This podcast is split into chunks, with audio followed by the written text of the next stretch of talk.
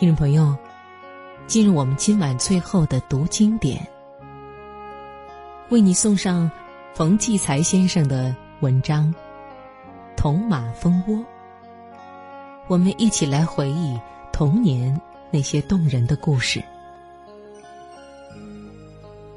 爷爷的后院虽小，他除去堆放杂物，很少人去。里边的花木从不修剪，快长疯了，枝叶纠缠，阴影深浓，却是鸟儿、蝶儿、虫儿们生存和嬉戏的一片乐土，也是我儿时的乐园。我喜欢从那爬满青苔的湿漉漉的大树干上取下又轻又薄的蝉衣，从土里挖出筷子粗肥大的蚯蚓，把团团飞舞的小猛虫驱赶到蜘蛛网上去。那沉甸甸压弯枝条的海棠果，个个都比市场买来的大。这里最壮观的要数爷爷窗檐下的马蜂窝了，好像倒垂的一只大莲蓬，无数金黄色的马蜂爬进爬出，飞来飞去，不知忙些什么，大概有100只之多，以致爷爷不敢开窗子，怕他们中间哪个冒失鬼一头闯进屋来。真该死，屋子连透透气儿也不能，哪天请人来把这马蜂窝捅下来。奶奶总为这个马蜂窝生气，不行，要蛰死人的。爷爷说，怎么不行？头上蒙块布，拿竹竿一捅就下来。奶奶反驳道，捅不得，捅不得。爷爷连连摇手。我站在一旁，心里却涌出一种捅马蜂窝的强烈渴望，那多有趣啊！当我给这个淘气的欲望鼓动得难以抑制时，就找来妹妹，趁着爷爷午睡的当儿，悄悄溜到从走廊通往后院的小门口。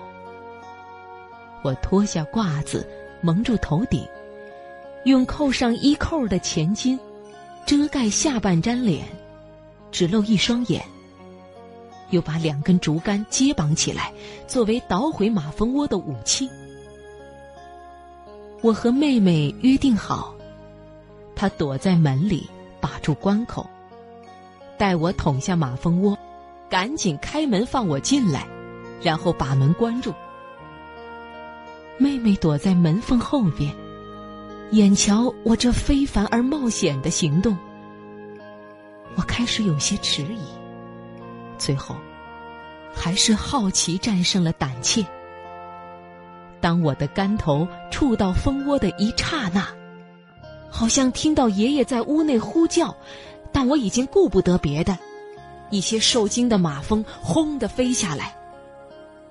我赶紧用竿头顶住蜂窝，使劲摇撼2下，只听通的一声，一个沉甸甸的东西掉下来，跟着一团黄色的飞虫腾空而起。我扔掉杆子往小门那边跑，谁料到妹妹害怕，把门在里边插上，她跑了，将我关在门外。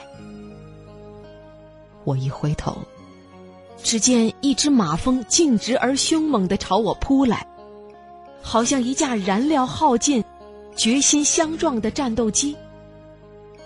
这复仇者不顾一切而拼死的气势，使我惊呆了。我抬手想挡住脸，只觉得眉心像被针扎似的剧烈的一疼，挨蛰了。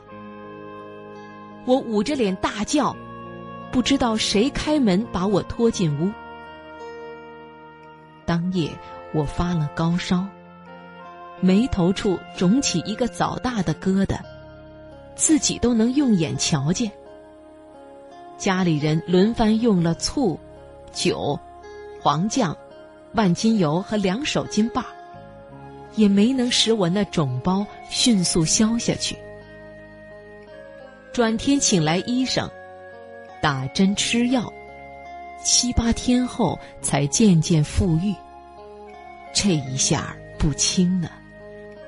我生病也没有过这么长时间，以致消肿后的几天里，不敢到那通向后院的小走廊上去，生怕那些马蜂还守在小门口等着我。过了些天，惊恐稍定，我去爷爷的屋子，他不在，隔窗看见他站在院里，摆手召唤我去。我大着胆子去了，爷爷手指窗根处叫我看，原来是我捅掉的那个蜂窝，却一只马蜂也不见了，好像一只被丢弃的干枯的大莲蓬头。爷爷又指了指我的脚下，一只马蜂。我惊吓得差点叫起来，慌忙跳开。怕什么？他早死了。爷爷说。仔细瞧，哦，原来是死的，仰面朝天躺在地上，几只黑蚂蚁在他身上爬来爬去。爷爷说，这就是蛰你的那只马蜂。马蜂就是这样，你不惹它，它不蛰你，它要是蛰了你，自己也就死了。那它干嘛还要蛰我呢？它不就完了吗？你毁了它的家，它当然不肯饶你，它要拼命的。爷爷说。我听了心里暗暗吃惊，一只小虫竟有这样的激情和勇气。低头再瞧瞧这只马蜂，微风吹着它，轻轻颤动，好似活了一般。我不禁想起那天它朝我猛扑过来时，那副视死如归的架势，与毁坏他们生活的人拼出一死，真像一个英雄。我面对这壮烈牺牲的小飞虫的尸体，似乎有种罪孽感，沉重地压我心上。那一窝马蜂呢？无家可归的一群呢？他们还会不会回来重建家园？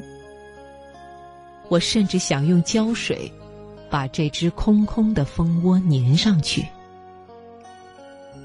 这一年，我经常站在爷爷的后院里，始终没有等来一只马蜂。转年开春，有2只马蜂飞到爷爷的窗檐下，落到被晒暖了的木窗框上，然后还在去年的旧窝的残迹上爬了一阵子，跟着飞去而不再来。空空又是一年，第3年风和日丽之时，爷爷呼叫我抬头看，隔着窗玻璃，看见窗沿下几只赤黄色的马蜂，忙来忙去。在这中间，我忽然看到一个小巧的银灰色的第1间蜂窝已经筑成了。于是我和爷爷面对面开颜而笑，笑得十分舒心。我不由得暗暗告诉自己，再不做一件伤害旁人的事。好了，听众朋友，我们今天晚上的财经夜读节目就全部结束了。欢迎大家和我们联系，你可以发送电子邮件 cjyd@cnr.cn，你也可以写信寄到北京中央人民广播电台经济之声财经夜读节目收，邮政编码100866。也欢迎大家登录中国广播网，在线收听、点播收听我们的节目。同时，你也可以在新浪微博、腾讯微博上搜索“经济之声财经夜读”。好了，最后刘静代表责任编辑陈磊，制作合成任瑞，感谢大家的收听。明天晚上10点钟我们再会。